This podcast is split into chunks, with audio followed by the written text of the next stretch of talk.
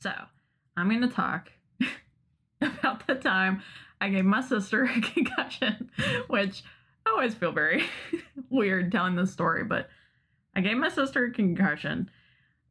It's been probably the only time I've ever hurt anybody, and it was unintentional, so I guess I shouldn't feel that bad. But basically, my sister and I, she's my stepsister, so, you know, we weren't around each other all the time. When I was younger, we were a lot more confrontational with each other. I don't think that she was. She probably didn't understand because she's about four years younger than me. But I was a little bit more confrontational because I didn't understand things. And so we were young and she didn't know how to roller skate.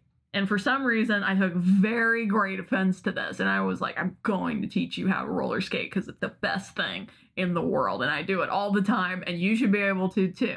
So I was teaching her how to roller skate.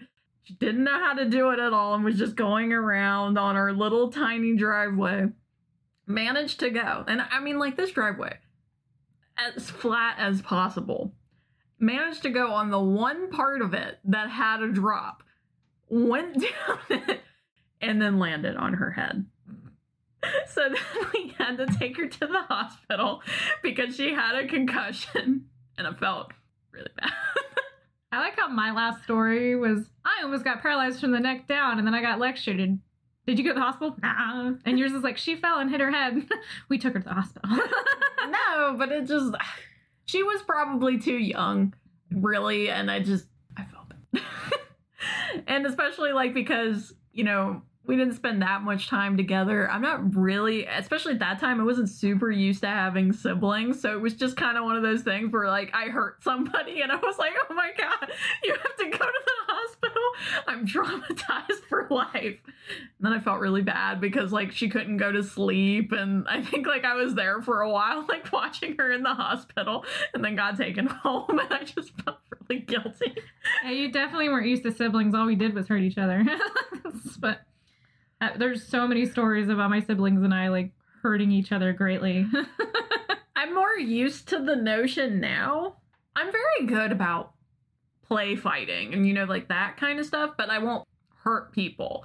But this was like one of those times where like I very clearly like hurt somebody like they had to go to the hospital and that's not really something that's ha- I think like the only the only times like really I've ever had to go to the hospital is like somebody's very sick or the one time I had to go to the hospital because I cut myself on a pizza knife.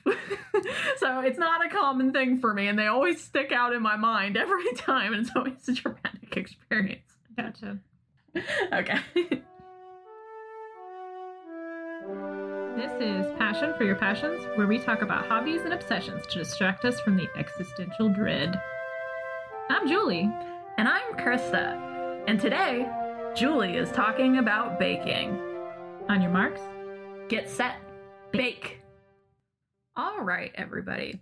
So today we're going to be interviewing Julie, which you all know Julie, so this is kind of weird, but we decided after the gaming episodes that we kind of wanted to do something that was a little bit more personal, a little bit more strictly about us. So we're going to talk about Julie and her passion for baking because this doesn't super involve me. I mean, I will talk to Julie, but it's not quite the same as the video game episode where we both have things to say. So in a sense, I will be interviewing Julie. So, what are we talking about, Julie, besides just baking? Let's let's get more specific than that. So I kind of wanted to head this with saying there is a difference in what I do from baking. I do more of what's considered patisserie, which I do say that very lightly because to be a patissier is really intense. Like you have to go through all these schoolings and like certificates and stuff like that. So when I say this, I do not mean I am a patissier. And or if I wanted to open up, like if tomorrow I wanted to open up a shop to sell cakes, I'd be considered a bakery because I don't have those certificates and so on and so forth. But I like to mm. think of myself more in that style because baking is more about breads and about the timing and being in the oven and so on and so forth. It's not strictly desserts, but I am strictly desserts. so essentially, what you're saying is you haven't gone to baking school. no, not you're self-taught. self-taught TV taught, maybe. Which I mean, it's fine. There's no shade there, but that's that's what you're meaning to say. You're not like a professional pastry chef. Not at all. I like to daydream that I am. That's all. That's fine. We all have our dreams. all of our dreams in our kitchen. so, beyond just patissier, how broad are we talking? Or how specific are we talking? Pretty broad. uh, I've been trying to master so many things in this realm that it's really hard for me to kind of break it down into more specific details. So I the most specific I'm going to get is we're talking about desserts.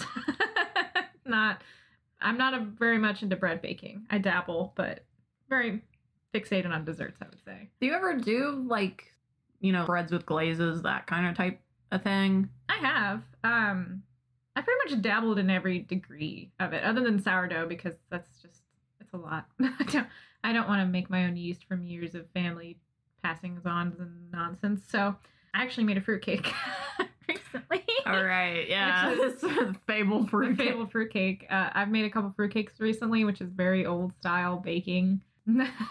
Did your dad like it? So I made two. Well, technically I made three, but I made two different kinds. The first kind was a modernized quick one. He didn't like that a whole lot. He didn't want to tell me that. He was kind of like, "Yeah, it's fine." I'm like, yeah, I knew you wouldn't like it. I tasted it. It's very spice, like it's Christmas spice, and I knew he wouldn't like it that much. But it was my quick one. It was only four weeks. The other one will be done, I think, next week, and it's a lot better. It's very, very old fashioned, and it's with peaches and almonds and all this stuff. So How do you already know it's good? Why? Because I've been nibbling on it. Oh, okay. Maybe I don't understand how a fruitcake is made. No, so you bake the bread, and it's a dense fruit bread, as you can probably imagine. Then you preserve it through alcohol. In this case, I used a cheesecloth. So you take a cheesecloth and you soak it in rum and sherry, and you wrap the fruitcake, and then you store it for weeks at a time. And every other week or so, I take it out and redo the cheesecloth with the alcohol. I'm now understanding why your dad likes this. Rum. rum is the answer. Alcohol and baking. Well, the funny thing is, I was talking to my mom about it. Fruitcake has a bad rap now because nobody makes it like that anymore. Nobody makes it how it was traditionally made. They do the quick fast food variation of it, which is literally just like lard and Crisco in a sponge cake with a bunch of fake fruit. So that's what people always think about when they think fruitcake. They don't think this very expensive, overdone cake that I've done, where it's like, this has $80 worth of fruit in it and all these different flavor spices, and it's co- coated in rum and butter and nonsense. And it's just But to be fair, rum and baking is very good. I had a friend from work who made me rum balls once. oh, oh yeah. gosh. If, you, like if you balls. guys, if you've never had rum ball, just they're easy it. to make. Oh my gosh, it's like one of the best desserts. it's I can't even explain why because it doesn't even taste alcoholic. No. It's just something about the flavor combination is just really good. So Well, it was funny because as much as I've been destined to be an alcoholic in my life, I I was buying alcohol or having people buy it for me when I was younger, like 18 and 19, because I was baking with it all the time. Because I'm like, this is what it needs. It needs this sherry, it needs this orange liqueur, it needs this. And so I've always had alcohol because I was like, I bake with it. It's so much better. okay. So, do you want to talk about why you started baking? Because I mean, I feel like I've kind of always known you to cook, but I guess according to you, you didn't really start baking until recently. Right. So I kind of have three starting points in a weird way. I thought about it in depth today. So I grew up dirt poor, really poor. And I mean, grew up as in like single digit ages. So my mom started to cook because that's the cheapest way to live, especially when you have two boys and a daughter at home. And that's always that's a sore spot for me because people always say like I'm too poor to eat healthy, and I'm like, yeah, too poor to eat healthy. Like the media tells you you're supposed to eat healthy. That's not what that is. I was too poor, as in like I can't eat chicken nuggets. Like that's too expensive. We ate. My mom would get like a whole chicken and process every part of it and use every part of it for her food. To me, that's what poor is. Like to me, that's you get what you find and you make it work. It's not. Oh, I guess I'll have to eat McDonald's because I can't afford to eat Red Lobster. Like fuck off. Like I just it's one of my sore spots when people are like well, I'd be healthy if I could afford it. It's like, yeah, you can't go and buy a whole bushel of expensive organic apples to eat for breakfast and then go have a smoothie at the gym. No, but That's not an excuse. This just pisses me off. Yeah, it's. I mean, that whole that topic. It is. It's a complicated topic because I mean, part of it probably is people not feeling comfortable enough to cook because I mean, you know, our education system doesn't really value that anymore Right. because once upon a time our education system valued home ec and they don't really do that anymore. So there's a plenty of people who just straight up like if you gave them pasta, gave them boiling water, would not know what to do. Yeah, which if someone came to me like that, I'd be totally happy to just sit down and teach them how to make stock and do all this stuff. But people always come at me with the, so we have to eat fast food. I'm like, that is expensive. Like, you, like it's the opposite. I was too poor for that. this is stupid. And it just, people never address it the right way with me. And I just get really mad. So But anyway, so too I was poor. too poor. We always cooked. So I started cooking when I was like seven or eight. Just simple stuff, helping my mom in the kitchen. But mom is not a baker. She's never really been a baker. So I was never exposed to that in any way. Anytime she tried to make rolls or something, it would just go horribly wrong. so I was always terrified of making bread because my mom was so bad at it. I'm like, that's where I learned. I can't do it. so I've always been cooking. And then um, we started a tradition because my step grandmother loved making pies. And she'd always have pies for us when we'd come over and visit my grandfather. And this started the pie, the infamous. Oh my gosh. Are you going to tell me the origin story of the pie? I'm going to try. Because I'm not sure that I know the origin story. Like, where did this come from? How did this come? Okay, before, because there's going to be plenty of people who don't know what the pie is and why we're talking about this like it's a fabled legend. Uh, the pie is this dessert that I've had because, you know, I've always been around. Around I've always been around family. Julie's family. And it's like cherry cordial mousse. That's probably the best way with chocolate. Does cherry cordial normally cherry cordial chocolate? has chocolate and cherries, but doesn't Okay. have almonds. So it's like cherry cordial with almonds. with like amaretto? Maybe. I don't know because I know amaretto is cherry almonds, but then not chocolate. So I don't know. It's some kind of weird triad mixture between the three. But normally when I tell people, I'll say it's like cherry cordial because normally they know what that means. Right. So for years, every birthday, we got to ask for a dessert. Every one of us asked for the pie for like eight years. so every birthday, my mom would have to make two of this pie. And it came from my step grandmother. She used to make pies for us every time we came over. And she had the classic lemon meringue with that, you know, fluffy meringue top. And she had uh, coffee cakes, all this kind of stuff that was very typical traditional. She was very classic. And then this one pie came up. It was new. She decided to make it. And it came off of like an old Philadelphia cream cheese box. Like it was like you don't wouldn't recognize the box anymore. That's how old this thing is. she got it off of there and just tried it. And my grandfather wanted my mom to try it. And then it just became a thing. My dad showed up. Like it was before I was born. My dad came in and he tried a piece of it and was instantly hooked and just told my mom, like, you're getting that recipe. like you're taking it home. to be fair, if if I can chime in, it is is probably one of the best pies. I think everybody I've ever had try this pie likes it. I guess maybe if you don't like cherries, but to be fair, it's more like maraschino cherries than it is like a regular cherry. But like seriously, everybody I've ever had try this pie really likes it. Cuz see the thing that's kind of weird is normally I don't like sugar pies. I don't like chocolate pudding pies. I don't I don't like anything that kind of falls in that sugary, fluffy, whatever range. I tend to like fruit pies. But this is that exception for me. If I want a sugar pie, that's the pie that I want. So yeah, that's that kind of started our my obsession with desserts unknowingly. Like I didn't really go, oh, this pie is great. I'm gonna learn other pies. No, it was just the pie was all of our fixations. And then my mom obviously got irritated with this after forever, and I don't know why, but she decided she wanted to start making cheesecake. I didn't ask her because I was a kid, and she started making cheesecake. So I was like, whatever. Good life. Sweet. So then cheesecakes kind of became this thing in our family that we're masters at making cheesecakes. That's the thing that my mom can ace every time. She was making various cheesecakes of all different flavors and types and styles. And we even make this old Italian cheesecake, like that's the original ricotta cheesecake. oh my gosh. Well, shit. You need to make this for my husband. he loves cheesecake. Why has this never come up? I make him tiramisu, that's why. Well, He Yeah, loves that's right. cheesecake. Just Okay. FYI, it's like his favorite. Well, I thought tiramisu was his favorite. It's I think tiramisu's if you're gonna offer him cake, Well, but if you're talking about like his favorite dessert, it probably is cheesecake. okay. Well, you should have already known this. You've been around my family how long? I didn't know. I don't think you've ever made a cheesecake. Well, I've made many a cheesecake. yeah, I think I remember one, but it's been a very long time since you've made me a cheesecake. Okay. Well, it's because I have different skills now. To me, that's beneath me. I have evolved past it. It was my first stages. okay. So, my first dessert I made, and I don't mean to say like I probably made cookies and brownies and little things like that with my mom. I'm not saying I didn't do that, but the first dessert that I was like, I'm making this. This is mine. Was a chocolate cheesecake with chocolate ganache, and I made it. I think my senior year of high school for a chocolate dessert drive that we had or something. I'm like, I'm gonna make the most chocolate motherfucking thing, and I did. It it tasted so intense, but I did it right. Like it just velvety cheesecake and that smooth ganache on top. It was beautiful. Did people buy it?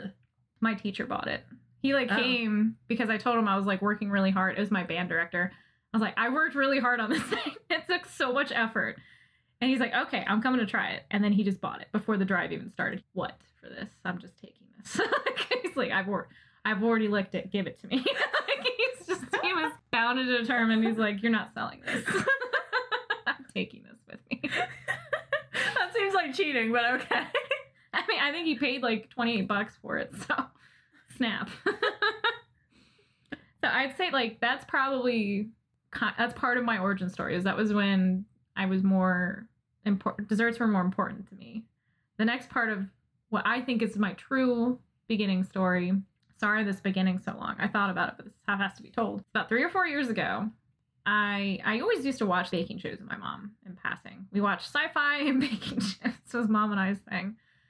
And it recommended I watch the Great British Baking Show on Netflix because I watch a bunch of British TV. I was like, what's this? Clicked on it. And then became obsessed because it's an amazing show. And I really thought about it. I was like, why why this show? Like I've watched so many cooking shows and baking shows through my life. Why did this one have such an impact? And I thought about it. It's because they're regular people these people are not professionals. So they're really relatable. Even when they do stuff that you're like, oh my God, I can't imagine doing that.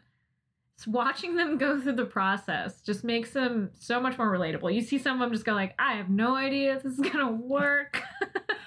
Great British Bake Off for anybody out there who hasn't watched it. It is it's a very good show. I mean, the thing that Julie's talking about, I would definitely say is true too. For example, if you watch I don't know, like Cutthroat Kitchen or uh, what is it, like Master Chef? Like some of these ones, you'll watch it and you'll watch these people bake. It literally feels like it is so much on another level. You'll see the end product and you're like, that is impossible. Right. I don't even know how you made that, let alone think about how I could make that. But Great British Bake Off, it kind of feels like it feels kind of like home baking. Yeah, and then when they do mess up or when there's things that aren't correct, the judges will tell them what happened, which I appreciate so much because other shows just be like, well, that's didn't turn out, did it? And then they just walk away. It's Well, like, that's um, shit. How is that conductive? Like, I don't understand. So this is that show just made me want to be good at baking. I'm sure a lot of people have felt this too, where they're just okay. Now I think I could bake. I want to go bake something. And how I did it because of who I am as a person is I was like, all right, I want to make creme brulee. I love creme brulee. It's three ingredients. It's not that expensive unless I get fancy vanilla bean, which I did, but you know.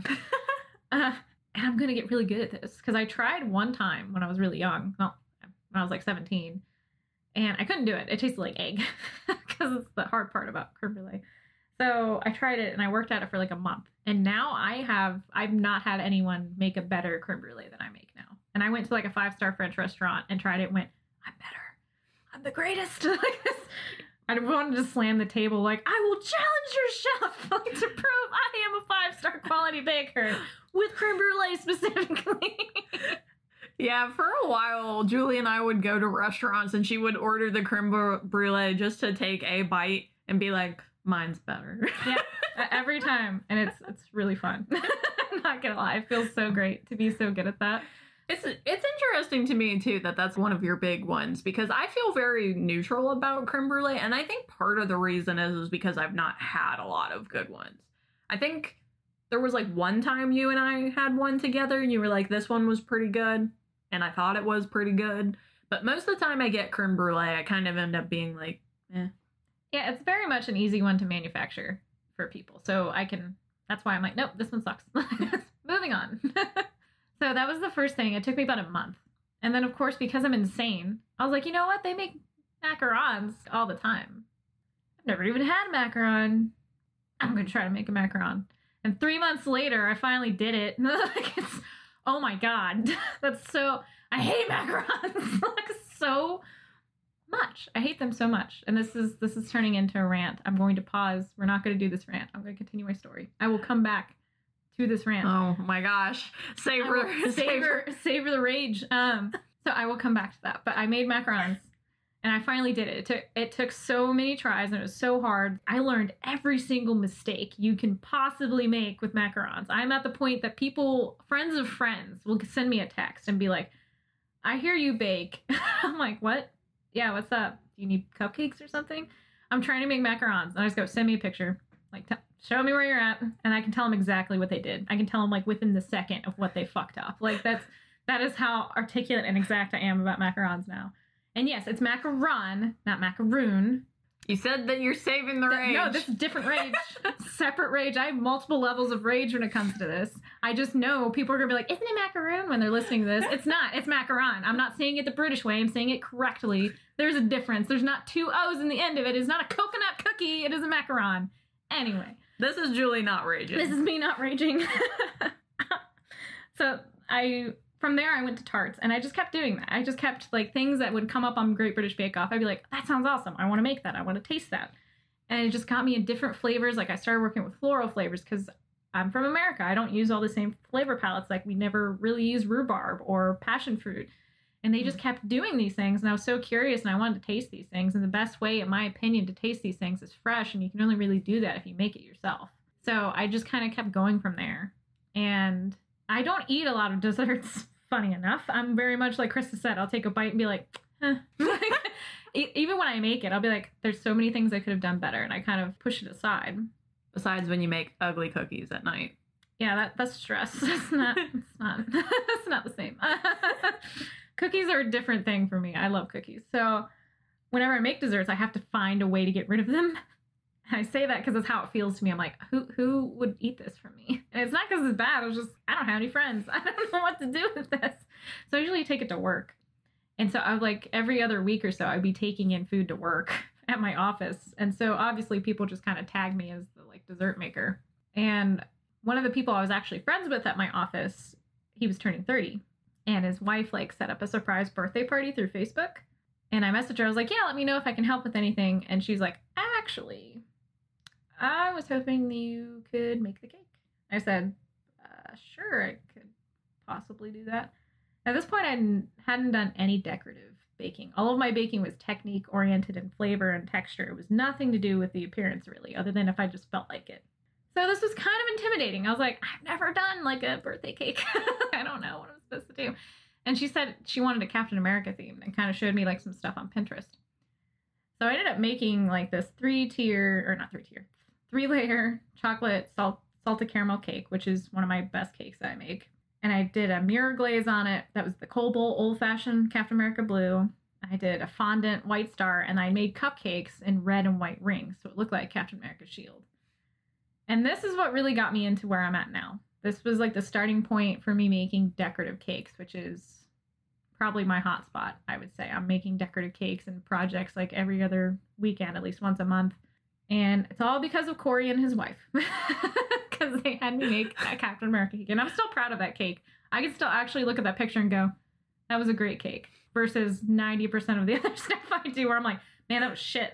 Why did I let anyone take a picture of that? it was a pretty good cake. I remember you showing me that one. I'm pretty still proud of that. But I mean, you you love Captain America, so maybe that's felt my spirit in that cake. He's my boy. you put your whole soul, my whole heart was in that cake for Captain Chris America. Evans, Captain America.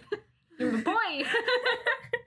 and then, okay, so the third part of this long how I got into baking, I thought about it today because I'm at a weird point in baking. I've hit kind of a wall in a way where I'm amateur at everything. Like I can do a little bit of everything and I'm better in some places than others when it comes to decorating. In order for me to get better than this, I have to really fixate. I can't do what I've been doing where I've been dabbling everywhere. I need to fixate on buttercream design or sugar work or chocolate or whatever else comes to my mind, fondant work. And I've decided on sugar work. And it's because I it came to me. I distinctly remember my mom and I, as I said, used to watch these shows. And we watched a lot of the competition, like big designer cakes kind of nonsense that became really popular.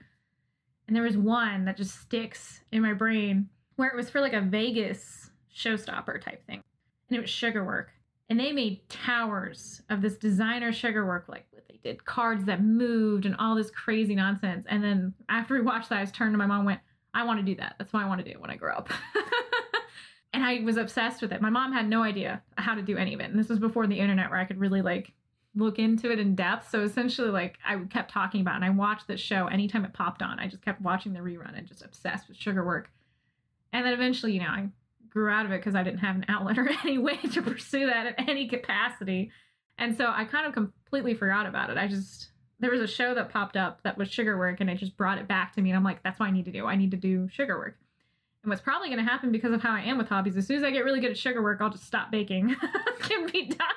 like, oh, I achieved it. It's fine. We're done. That's over. Moving on. and everybody will just be very disappointed. Everyone will be confused. All and the disappointed. people with the cakes. So since we've gone through your whole entire history, All of my beginnings, your beginnings. my reboots, if you will. Um, do you want to give? I mean, I think I think it's kind of a little bit redundant, but why was this particularly the topic that you chose for your first personal interview topic? I picked it because it's a good way to talk about who I am as a person and that I am composed of sugar and rage. And I need that on a t shirt. That is very much how my hobbies are, I've come to find, which is even funnier because baking is definitely rage and not sugar. so my hobbies go between like, it brings me joy. Like, I enjoy doing it, it brings me peace, it's sugar, it's awesome.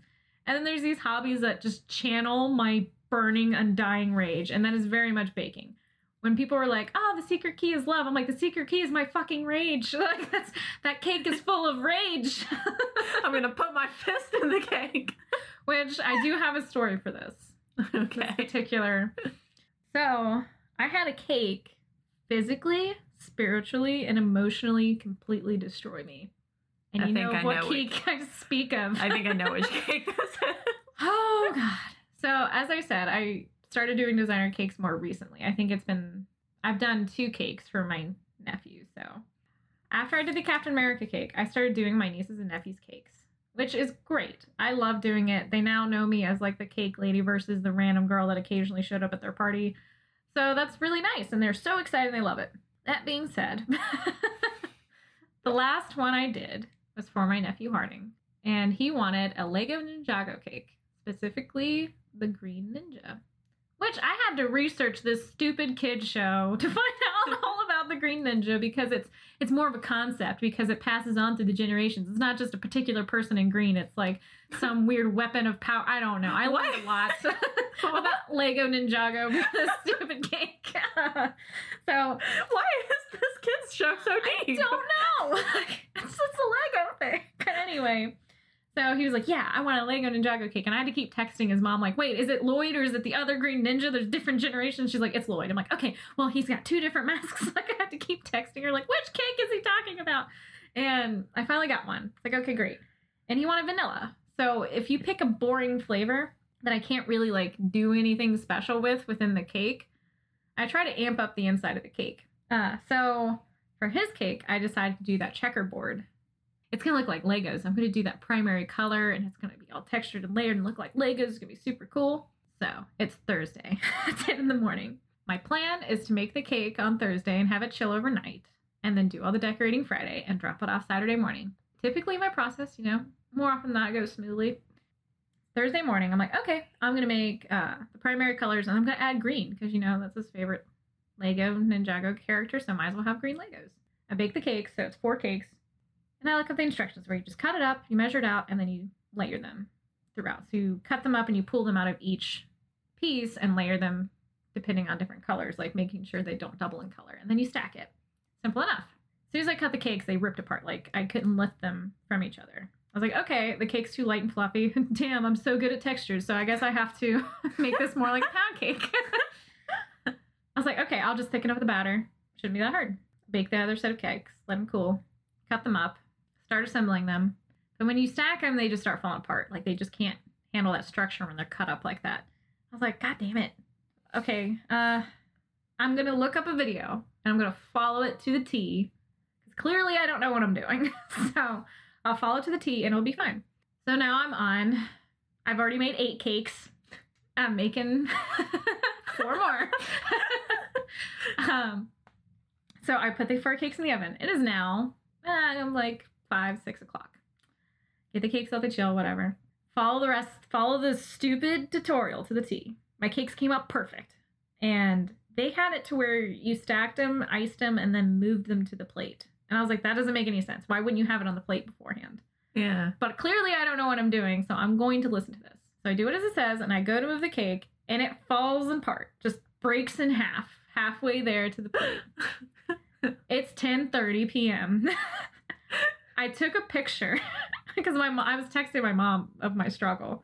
I took a picture, sent it to my mom, and said, "I'm going to bed," and I just left my kitchen the way it was and went to bed. I just imagine you at this point just crying over the cake. I wasn't yet. I was very just like, cool. I'm I'm gonna go. Uh, yep. and the other thing is, I'm dumping these cakes outside. So like, you look out my back door and you just see this like confetti colored cake in the middle of my yard. Oh my god, the raccoons must have been the having the crows. best day. The crows, they my crow boys loved it. Um, so the next morning, I get up early. I get up at eight. And I get going. I'm like, okay, I have to have this cake like baked and chilled and everything, and I before I can even decorate.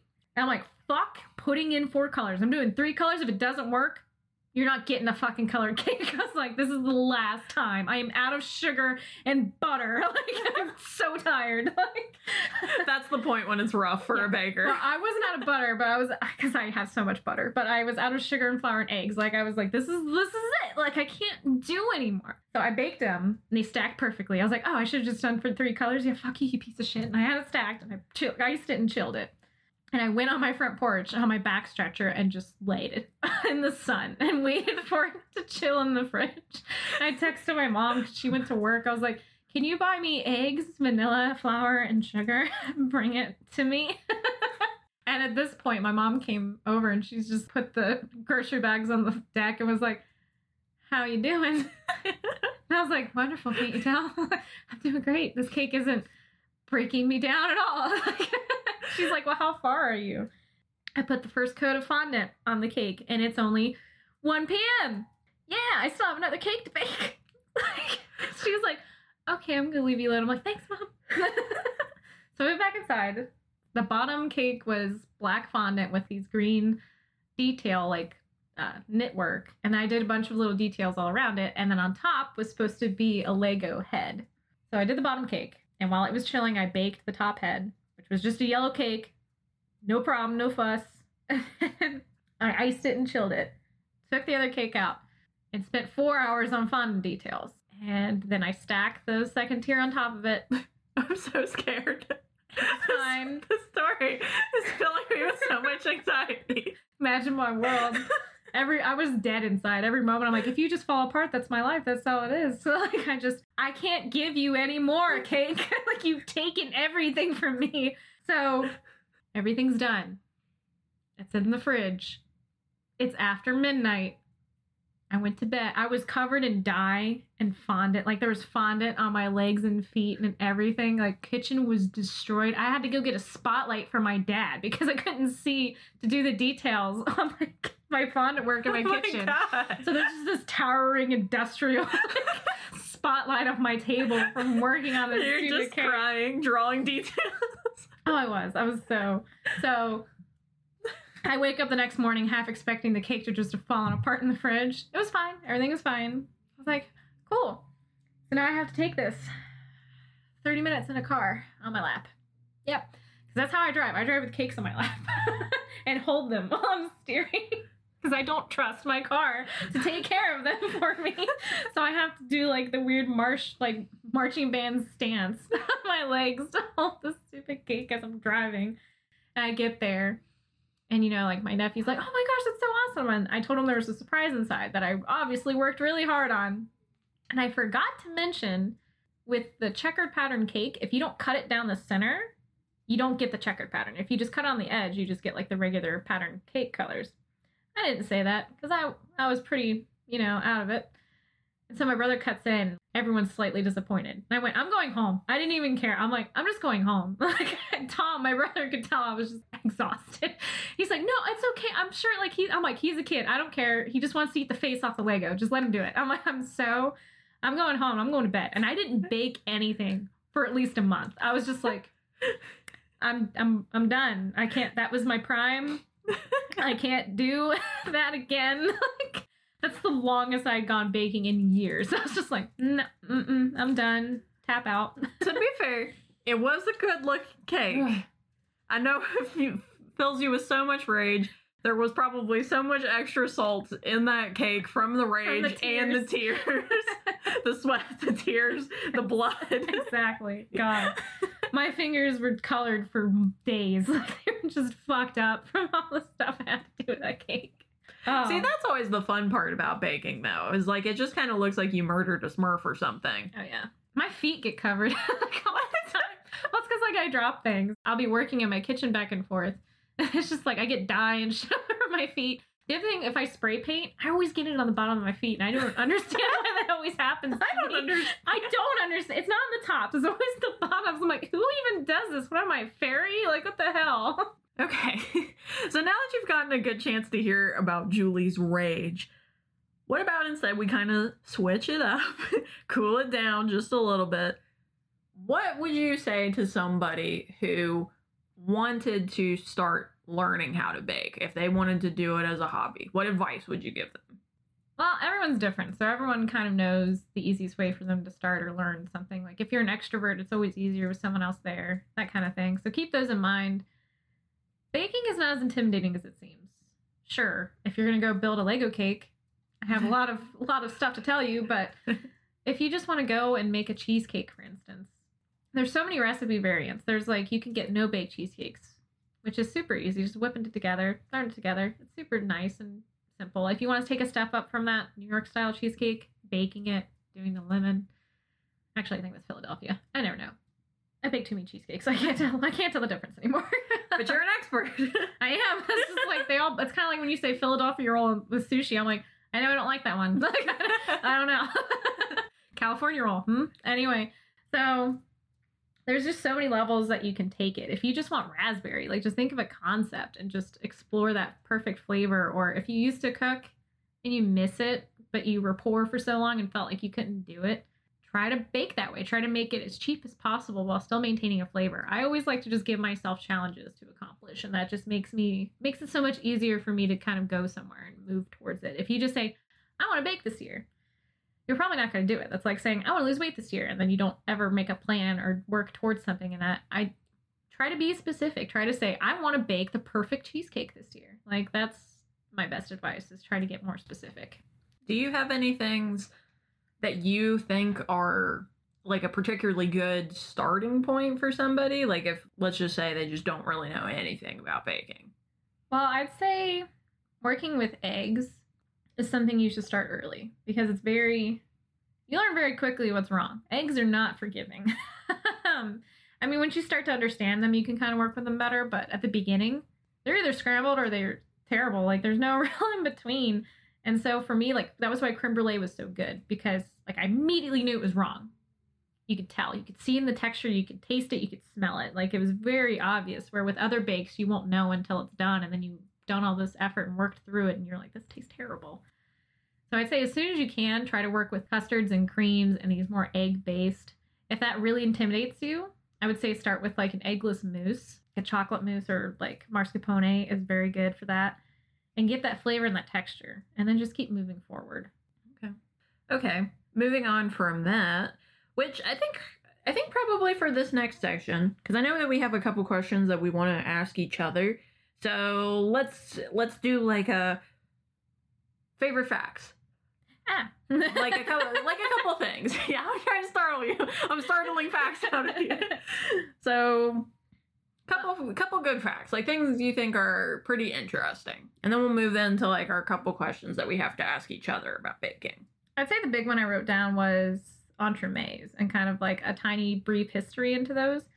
So some of you have probably watched baking shows and heard entremet, and that's a very intimidating uh, title. Yeah, French the- is always intimidating. Yes, it's the new thing. As much as it's been like out for a couple years, it's very much like the patissier top notch thing. It has a very weird history, and I find that really interesting because translating in French, it means between servings, which when you think about this dessert, that does not translate at all. Like that makes no sense. So, it's entremet means in between servings, which absolutely make if you know what entremet is, which I will explain at the end, that makes no sense. like that's like it's a dessert. Why is it called in between servings? So it started actually in the Middle Ages. It was between it was something that happened between courses. It wasn't even a food necessarily. It started off as a jester or even like a business conversation between your food. So your food could settle and then you would eat more. like it was kind of this thing of like bravado. Yes, I have entertainment for this evening while we let our Yeah. food settle because So you're like- much. You're like eating a steak. Let's have a business deal before we have the entremet commenced. Yeah, that's, it was so strange that that's how that started. After like the 17th century, it soon became a second course dessert. So it wouldn't even be like the main dessert. It would be like a palate cleanser or even like a cream, and then you'd have a pie, and they would kind of go together. So that's when they first became like a dessert. But today they kind of got revamped into what people usually call them mousse cakes this is a broad, broad dessert spectrum. To me, when I define an entremet, it means three or more textures, three or more flavors. And I know that someone's going to come in and be like, I have an entremet that's only two flavors. Well, it's a shit entremet, so I don't care. to me, like two flavors is easy, two textures is easy. When you get to three, that's just turning it up a bit. That's just making it a little harder in both those regards. And to me, that's what an entremet is. It's me flourishing and showing like I can do these textures. I can make a mousse and a cake and a tuile and all this amazing stuff. And also, I know these perfect flavor combinations of lemon, raspberry, and cheesecake. It's just so obnoxious. It's one of the things I love about desserts is that uh, desserts are all about being over the top and obnoxious. They're all about comfort and gloriousness. There's nothing necessary about a dessert. And to me, that's what life's about is those kinds of things. Yeah. If anybody says anything about desserts, it's that they're pretentious. Right, and that's the point, and that's what's so great about them is that I don't have to pretend like I'm not being pretentious. I am. Like it's, it's obvious. so I just really like that. So just for me then, because when I think of entremets, I think of little desserts. What are the little ones then? What is that called? That technically could be an entremet as well. Like I said, it's three textures, three flavors. So a lot of people will make those domes where it's just it's a cake, it's a mousse, and usually a jelly or a crunch in the center, and then a glaze. That's still an entremet. But a lot of other people will get those big silicone molds that make these big cakes that are the same thing, just Mhm. larger. So entremets come in various, they're made usually with silicone molds because it's almost always mousse and cake. So they could be any shape, size, and design. And they almost always have a glaze of some sort to give you that real shine and beauty. And that's the other part of like, you're showing so many techniques. You're showing, I baked a cake. I did this perfect mirror glaze. I did this perfect mousse and all this timing that comes to do with it. It's such a bravado thing for a patissier to do. Yeah. and that's why Again, I love it. Very pretentious. Perfect. All of that perfection. You know, it's like when you have somebody who drinks a wine and they're like, mm, the notes. the notes. Those notes. Yes. But I'd say entremets are what I stick with most of the time when I do projects now. Because to me, that's the best way to kind of display some obnoxious project you're doing. But nobody ever asks for one. I'm like, well, everyone sucks. so whatever. Probably because it's a French word and it's scary. eh, whatever. French I say it enough. You can you can say, y'all, we can say cheesecake. We can do that. well, people don't seem to be afraid to say macaroon in front of me despite me screaming at everybody. So I don't know why entremet should be so scared. Look, here's the thing. You won't see me say it because I don't ask for it. Because to me, this is, here's here's my little rant. I think that they're little tiny packets of icing, and I would rather just eat icing. so Is that an entremet or macaron? a macaron. Okay, Okay. So should I ask my secret question? do it. Okay. I think you kind of went over this before with the Lego cake, but I don't think this is like quite the question that I want to ask. I want to know what's the worst thing you think you've ever made, but I'm kind of, I think I kind of more want to go in the angle of like, it was just like a failure. Like it didn't taste good, nothing, you know? Show some humility, Julie. Uh, I actually looked through my baking journal today to like, in case you're gonna ask me a question like this. I was oh looking, no. I was looking more for like, what's your best thing ever made? I thought you'd be nicer to me, but Well, I think you have one in there where you're asking me, so I figured I could turn the table. cups. Well, because you know you spend a lot of this time talking about you know your goods and stuff. So um, yeah, and how a cake destroyed me. yeah, it's a good story. People need to know People the know hardships. Such troubles that I've seen. they need to know that there's some failures, but you're still gonna rise. You're still gonna become a master of cheesecake. Right. Uh, the other, it kind of goes hand in hand with the Lego story. The reason why I say that like, that cake broke me is I fucked up the next three projects I did. Nothing was happening correctly, and I was just like, "It's that Lego cake. It cursed me. It's dead to me. It ruined me totally. It was the thing in the Lego with the guy and the different It's- universes, and ruined me." Um, you spent too much time researching Lego Ninjago. so much information I don't need in my brain. Um, I would probably say my Viking cake. So I petitioned online. I was like, I want to make a summer dessert project. Tell me what I should make. And I made a whole list of these really like pretentious titles.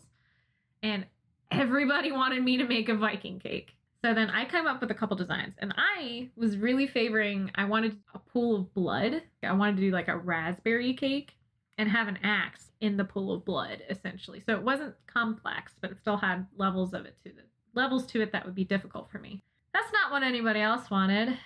Everybody wanted me to make a fucking viking ship in the ocean. I was like fuck fine. But people have spoken i guess. And so i just went at it head first as i do with most things. I was like well i want it to be viking flavors too. And i wanted to get weird with the flavors. So the flavors weren't terrible, but they definitely were weird, which is what I was going for. I made a traditional like honey tea cake that is very weird. it's not bad. It's not a dessert. It tastes more like a protein cake or something like that. Yeah, like or- I guess I could imagine it being how scones generally are in like Great Britain, where it's like maybe they're kind of sweet, but not like yeah, it was the honey was Yeah. sweet, but it was pungent. I had to use this raw honey and mead to add that flavor profile, and then you use like a whole two cups of brewed tea. So the cake's not that sweet. It's very thick and dense. And then I made a honey whipped mascarpone mousse to go on top of it. And then through the center, because I wanted a crunch, I made a candied prosciutto. So it was a very weird cake, flavor wise. Not bad, but definitely weird. I'm sure there's some people in the world they're like, oh my god, that sounds amazing. I'm like, you're weird, but that's fine. Everyone has their things, and that's actually exploding eyeball guy. That was the first thing he talked to me about. He was just like, I want to devour that cake. I'm like, well, you're fucking weird. So, exploding eyeball guy. Oh man, it's gonna be so good when he comes on this podcast. That's how I'm gonna introduce That's how him. you're introduced him. I'm sure he's be thrilled. But um, so I made the cake, and then after that, I was like, all right, I'm gonna make a mirror glaze to do the ocean, so it's reflective, and I'm gonna take sugar domes and make waves out of sugar, and I'm going to make the boat out of chocolate. None of that worked out. I mean, the colors were cool, I guess. Like I did cool ocean colors, and but the ship did not turn out no matter what I did. And anytime I was shaping the chocolate, it would snap. And so I made like a really thick bar of chocolate and just carved into it like you would a boat into a log. I was like, this works. This is logical. Julie made a ship. I made a ship.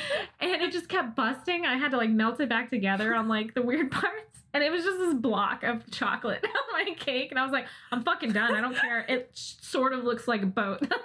I'm done. And then I made oars out of fondant, and it was too warm in my kitchen because it was summer, so the fondant just kept bending and being really loose. And I was like, "Dry out, you stupid bitch! Like, it's an oar. it's supposed to be straight." So I finally, like, I gave up, put it up, and then I like angled the ship on one of the sugar bubbles to make it look like it's like hitting a wave.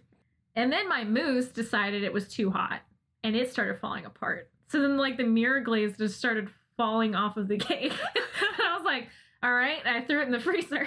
I need to make a sail for this stupid fucking boats.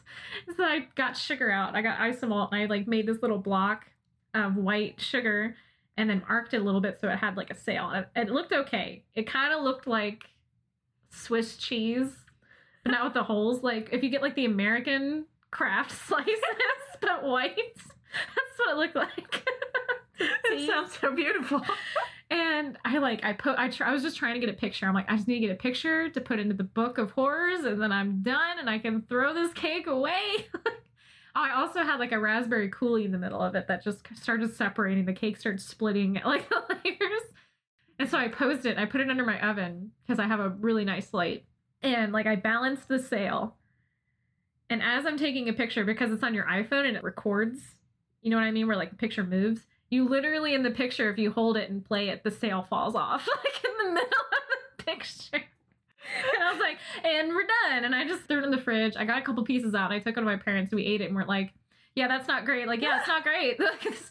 Everything about this cake is pretty shameful.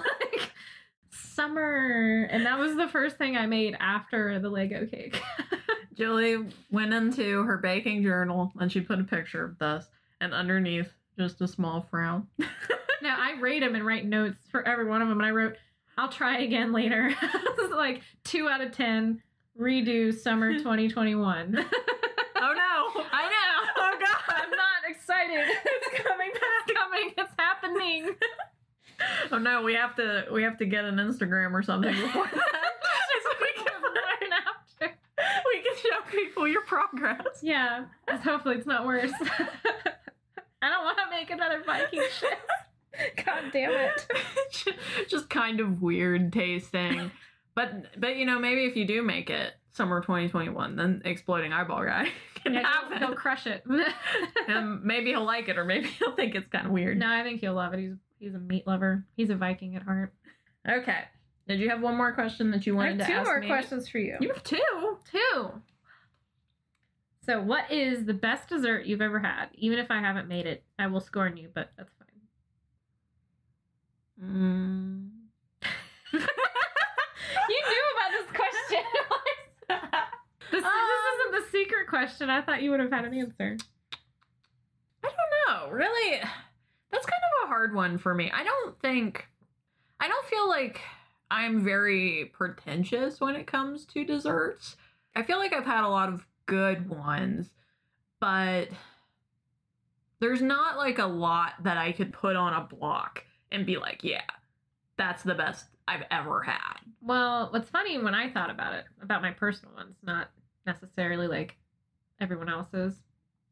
One of your birthday desserts was definitely on the top of my list of best dessert flavor I've ever had.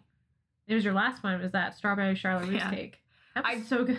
I did really like that one, and I really liked. I think there was a while ago you made me like a icebox cake. Oh, the strawberry icebox cake. That one was really good. I really like, but then again, I I like fruit stuff. That's that's kind of my thing. Like my favorite cookies, lemon. You know, I like strawberry shortcakes. Every year when I was a kid for my birthday, I would always want strawberry pie because I just I'm a She's fruit strawberry person. girl. Yeah, well, it's because I was born in the summertime, so I'm a berry girl. But I really like fruity things. So I think like I feel like in general those are the things that tend to top my list. I do also sometimes like really decadent chocolate stuff, but that's a little bit different because normally to me that's like I want a bite of that and then I'm good. But I like it every once in a while. Like when you have a really cuz like I said in the entremet, when you have a really hot cake with really cold ice cream or something, there's just something so good about that. It's I feel like it's the strangest thing to just describe that cuz that like in itself that doesn't sound good. Like you think about that like with anything else. Like you have like a pot pie. You put it in the microwave. It's cold in the center, it's hot on the outside. That's Disgusting. but you do that with dessert. And oh my god, it's just Well- so good.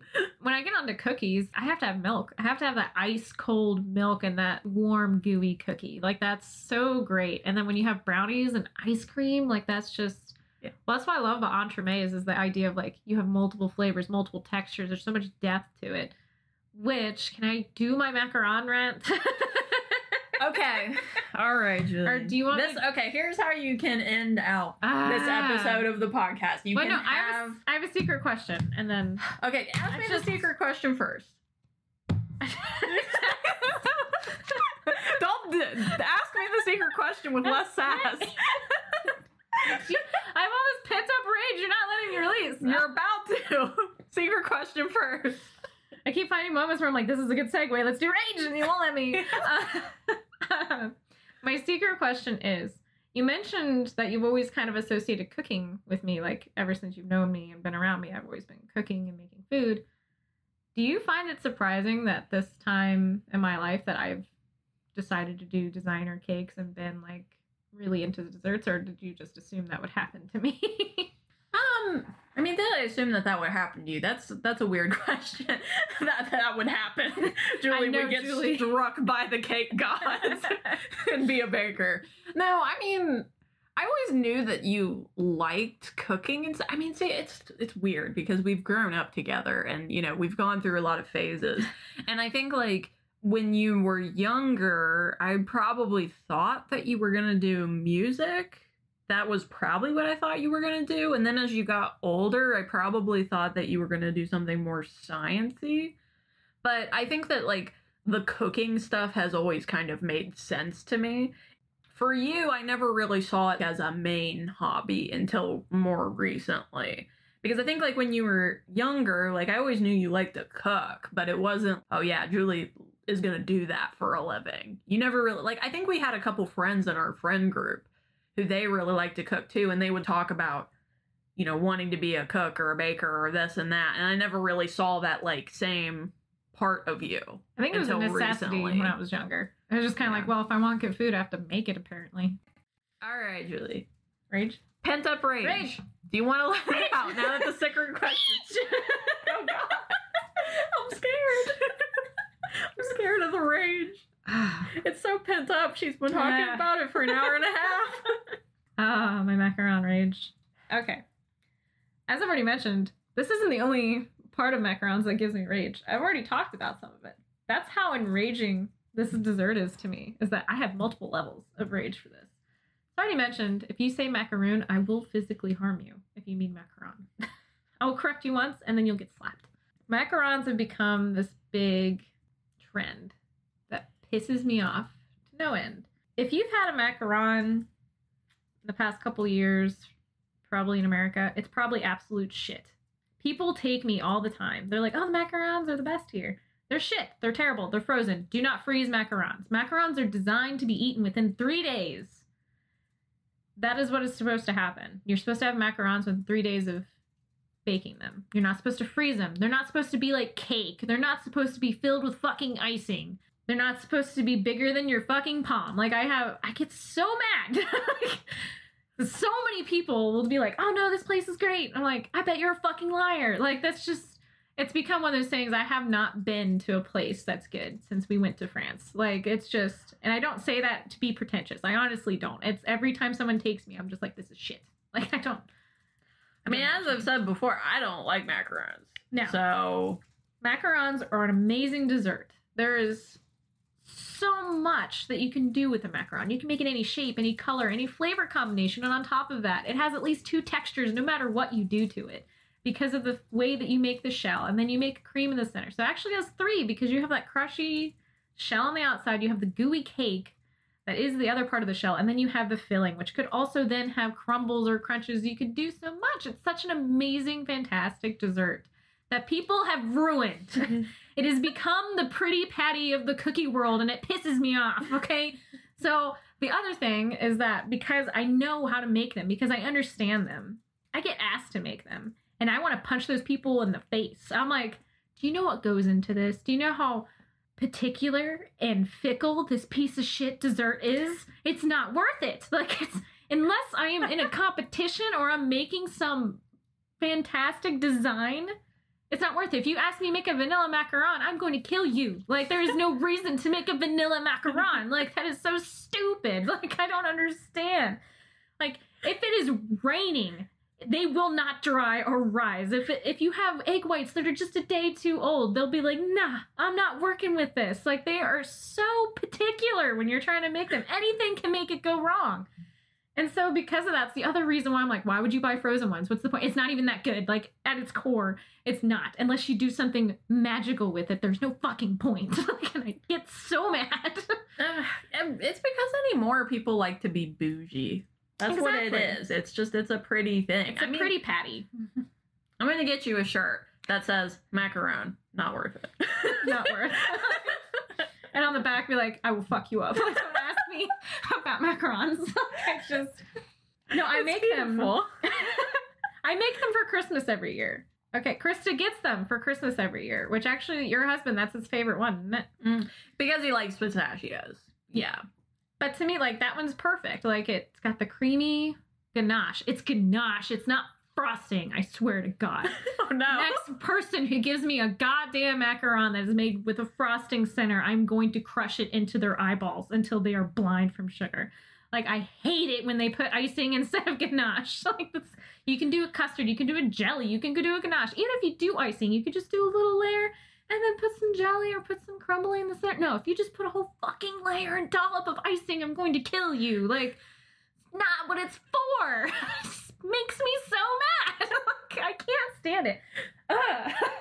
I spent months getting good at this, and some idiot takes me to a fucking bakery and is like, "They're the best," and then the size of my fucking face, and I'm like, "They're shit." I can tell right now, they're shit. Like I don't, I don't want to tell this person to their face because I'm sure they get glorious like reviews and everything else, and I don't want to be the one to tell them like you're shit and I hate you. But I really need to go to every bakery and do that. Break them all down. It is. I mean, it is like a very weird thing that it has. I mean, I'm okay. There's the bougie thing, right? Like this is like a patissier thing. So like it's Right. kind of weird that like definitely somebody went to baking school and then just decided I'm gonna make them like this, and then that's like now the thing. Well, you could even argue it's the same thing that happened to fruitcakes. Yeah. There's this fruitcakes are so hard and so so much detail goes into it, so much money goes into it, and now people have just made this cheap artificial piece of shit version of it. And that's not what people think of. And that's what's going to happen to macarons is that people are going to associate to macaroons and make it this cakey bullshit colorful thing. That's just dye and sugar and icing. And that's not what they were. That's not they started out this glorious expertise thing. That's why when you watch like the Great British Bake Off, people have so much anxiety and they're just like, oh my god, he's gonna taste my macarons. Like, and that also blows my mind. I'm like, why would you do that in a tent? like, you're just giving yourself heart palpitations. Like, I'm so anxious for you. This is gonna go horribly wrong. It's even funnier when they go, that was perfect, and they're like, oh my god, I can die. He said my macaron was perfect. Like, See, I I think- think, I, think that this is what we need to do at some point. When you're making them fresh, I need to be there and I need to have one because this is how I'm going to settle it once and for all as to whether I like these things or not. Because I swear, every time, it doesn't matter if I've had them at a bakery, it doesn't matter if I've had yours, it doesn't, I have never liked these things. They're fine. That's the way that I kind of always describe them, is I'm like, it, I mean, like, if you gave me one, yeah, I'm going to eat it, but like, I would rather eat something else. I think if I made you like a strawberry lemonade one, I think that would do it for you. Because that's what's great about them is that I can make a mimosa, but it's a macaron. You can take any concept of flavors. Well, sweet. I wouldn't try to do savory one. That'd be fucking weird. but um, now I have to. But anyway, Oh, God.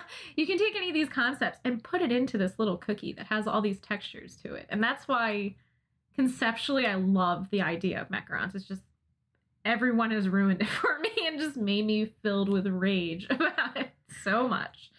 So I think if I made you like strawberry lemonade or even like I think you'd like blueberry lemonade even more. Even though you love strawberry, I think you're more preferable to blueberry. No, I like I like fruits and I like citrus. Citrus is a big one for me too. I do tend to really like citrus stuff. So I could yeah, I already thought of one. all right, I have the recipe. one of the next times, one of the next times that we're together, or well, it doesn't have to be one of the next times, but just sometime in the future. Well, have you witnessed me baking in my kitchen? Something like that? I cuss a lot.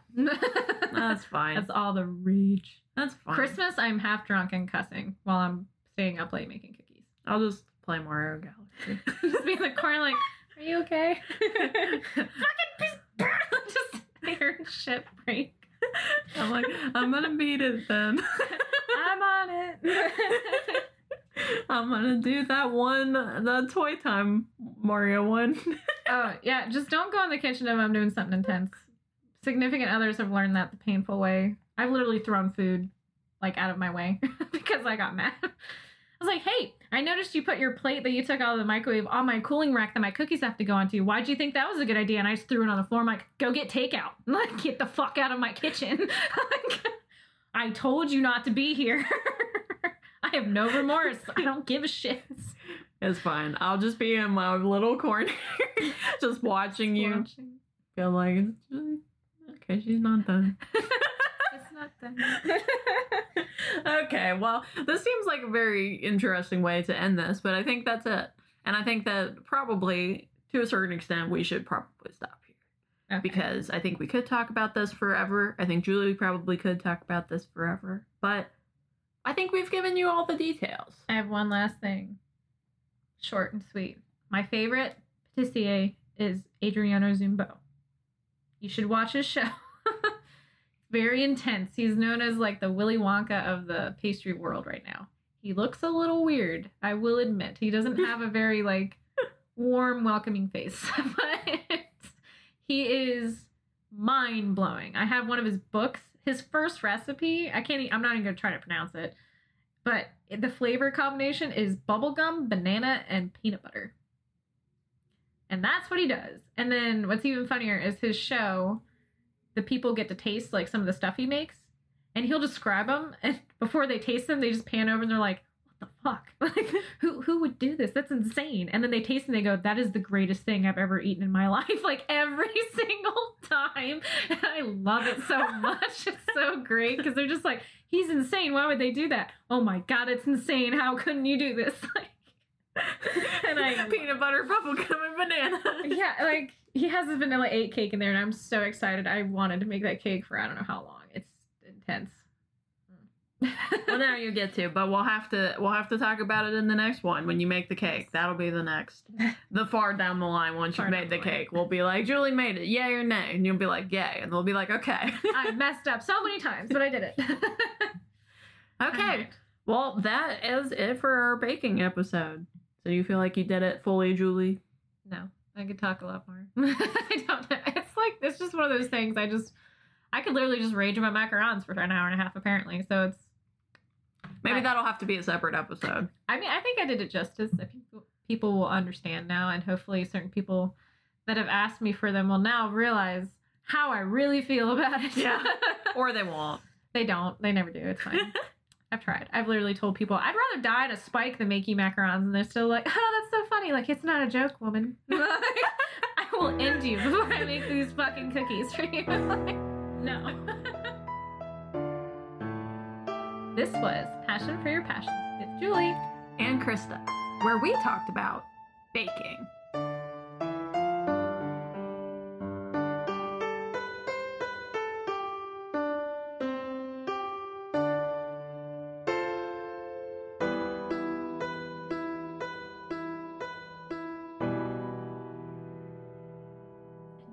Much rage. rage.